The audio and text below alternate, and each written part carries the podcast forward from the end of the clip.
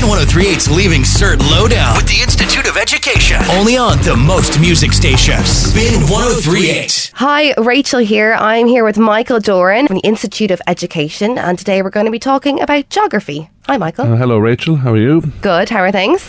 Good. I'm getting excited about the exams, so. Well, that's it. We're in the run up now, another couple of weeks to go. So, how should a student revise for the, the short answer section of the geography paper? Well, short answer questions are worth uh, 16% of the entire exam, so they're important to get right. Just at least at this stage, go back over previous exam papers and attempt answering them. Watch out for questions dealing with OS maps and aerial photographs, uh, weather charts, uh, physical geography questions, uh, and just practice your timing on them. Uh, you shouldn't be spending more than half an hour answering those questions, but it's important that you practice them. Don't take them for granted. Practice makes perfect. Yeah. Um, so, listen, what are the key topics in the physical geography section? Well, physical geography, there'll be uh, three questions. You're choosing one of them. And uh, one thing that comes up nearly every year is a sketch map, an Ordnance Survey sketch map. Uh, so you should practice doing that because there's a very good chance you'll be answering it. Then look for big topics like landform development, uh, such as like waterfalls or, uh, or other features that you've learned. Practice doing them. That's been asked in every exam to date, so there's a pretty good chance it'll be there this year.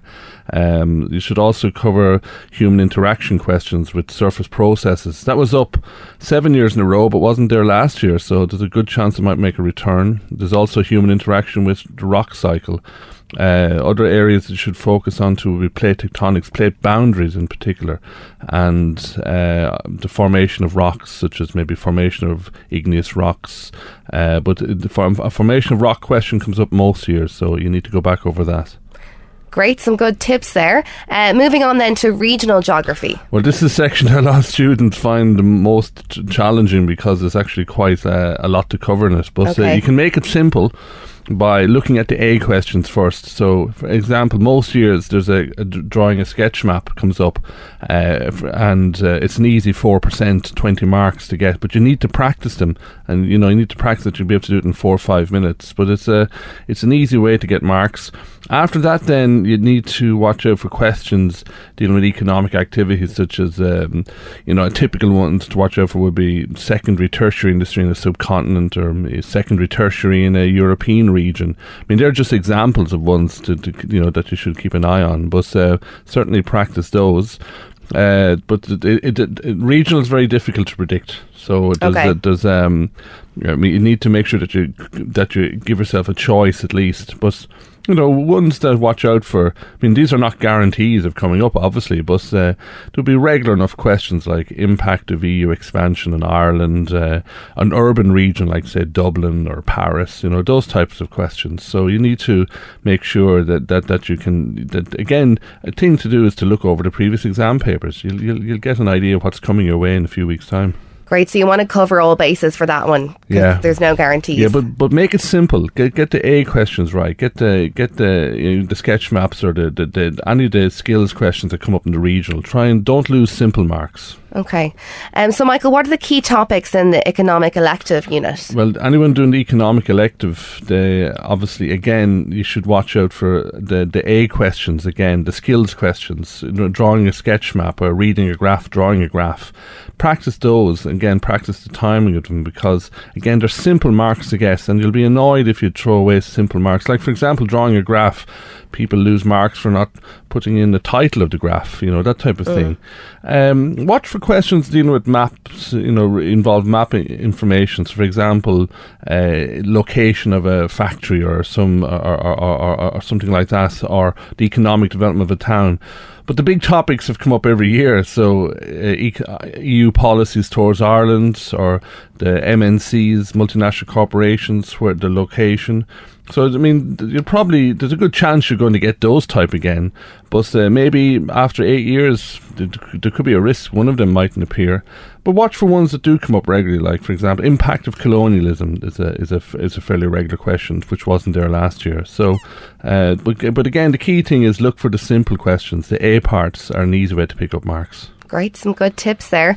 Um, so I know a unit that kind of a lot of students find difficult is um, geoecology. Yeah, geoecology. Yeah, that's the the option unit, most popular one. Now, one of the most common things that people are wondering there is, uh, can you just do the biomes and leave out the soils? Well, technically you can, but you, you, you are limiting your choice. There will be three questions, and to date, at least one of them has been a biome related question. So the chance are you're going to get at least one of the three is going to be biome, and there's really only two main areas of questions. So you you don't have a huge amount to study, but you need to make sure you do it to a very high standard.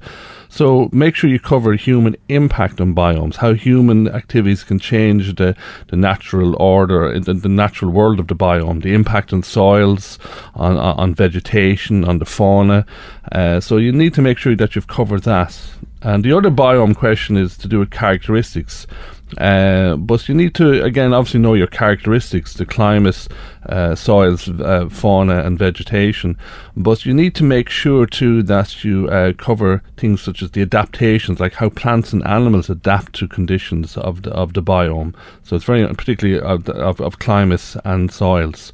And if you can like if you are totally relying on the biomes, I mean, at least try and cover some soil topics. So one to watch out for, hasn't come up since 2010, is the characteristics of a soil type that you've studied. So um, I would recommend Look that. out for that one. Yeah. Brilliant. So, listen, when it comes to the option unit, global interdependence, what are the main topics to look out for in that well, one? Well, anyone choosing that, uh, again, I mean, the, three questions, you usually get the, the, the regular questions, but uh, there was nothing last year on uh, eco- uh, on environmental issues. So um, I, I, would certainly look over issues like global warming, desertification, or, or deforestation. So I mean, there's a relatively good chance that you might get one of them, but don't completely uh, restrict yourself. Make sure that you've covered other topics like uh, the issue of aid or sustainable development. So but but you can prioritize. I would certainly look at the environmental issues. I think there's a, a good chance, but don't uh, don't completely depend on just that. You need to have some sort of other topics or backup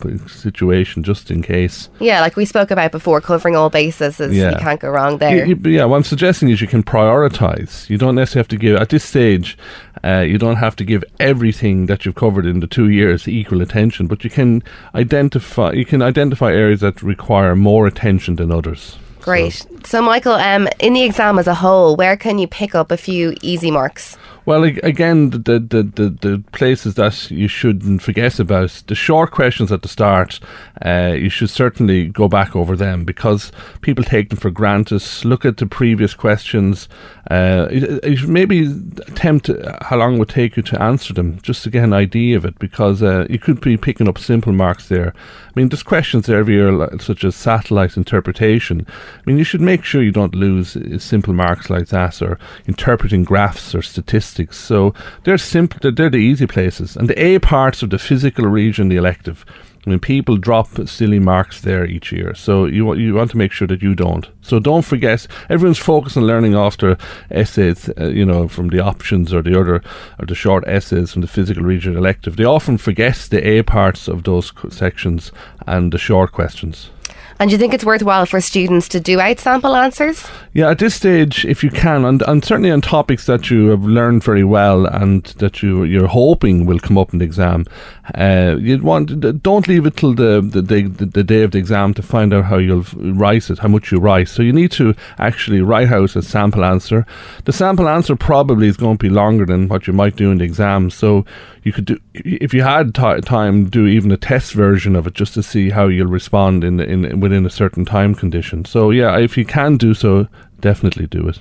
Great. Thanks, Michael. Okay. Thank you, Rachael. Spin 1038's Leaving Cert Lowdown with the Institute of Education. Only on the most music stations. Spin 1038.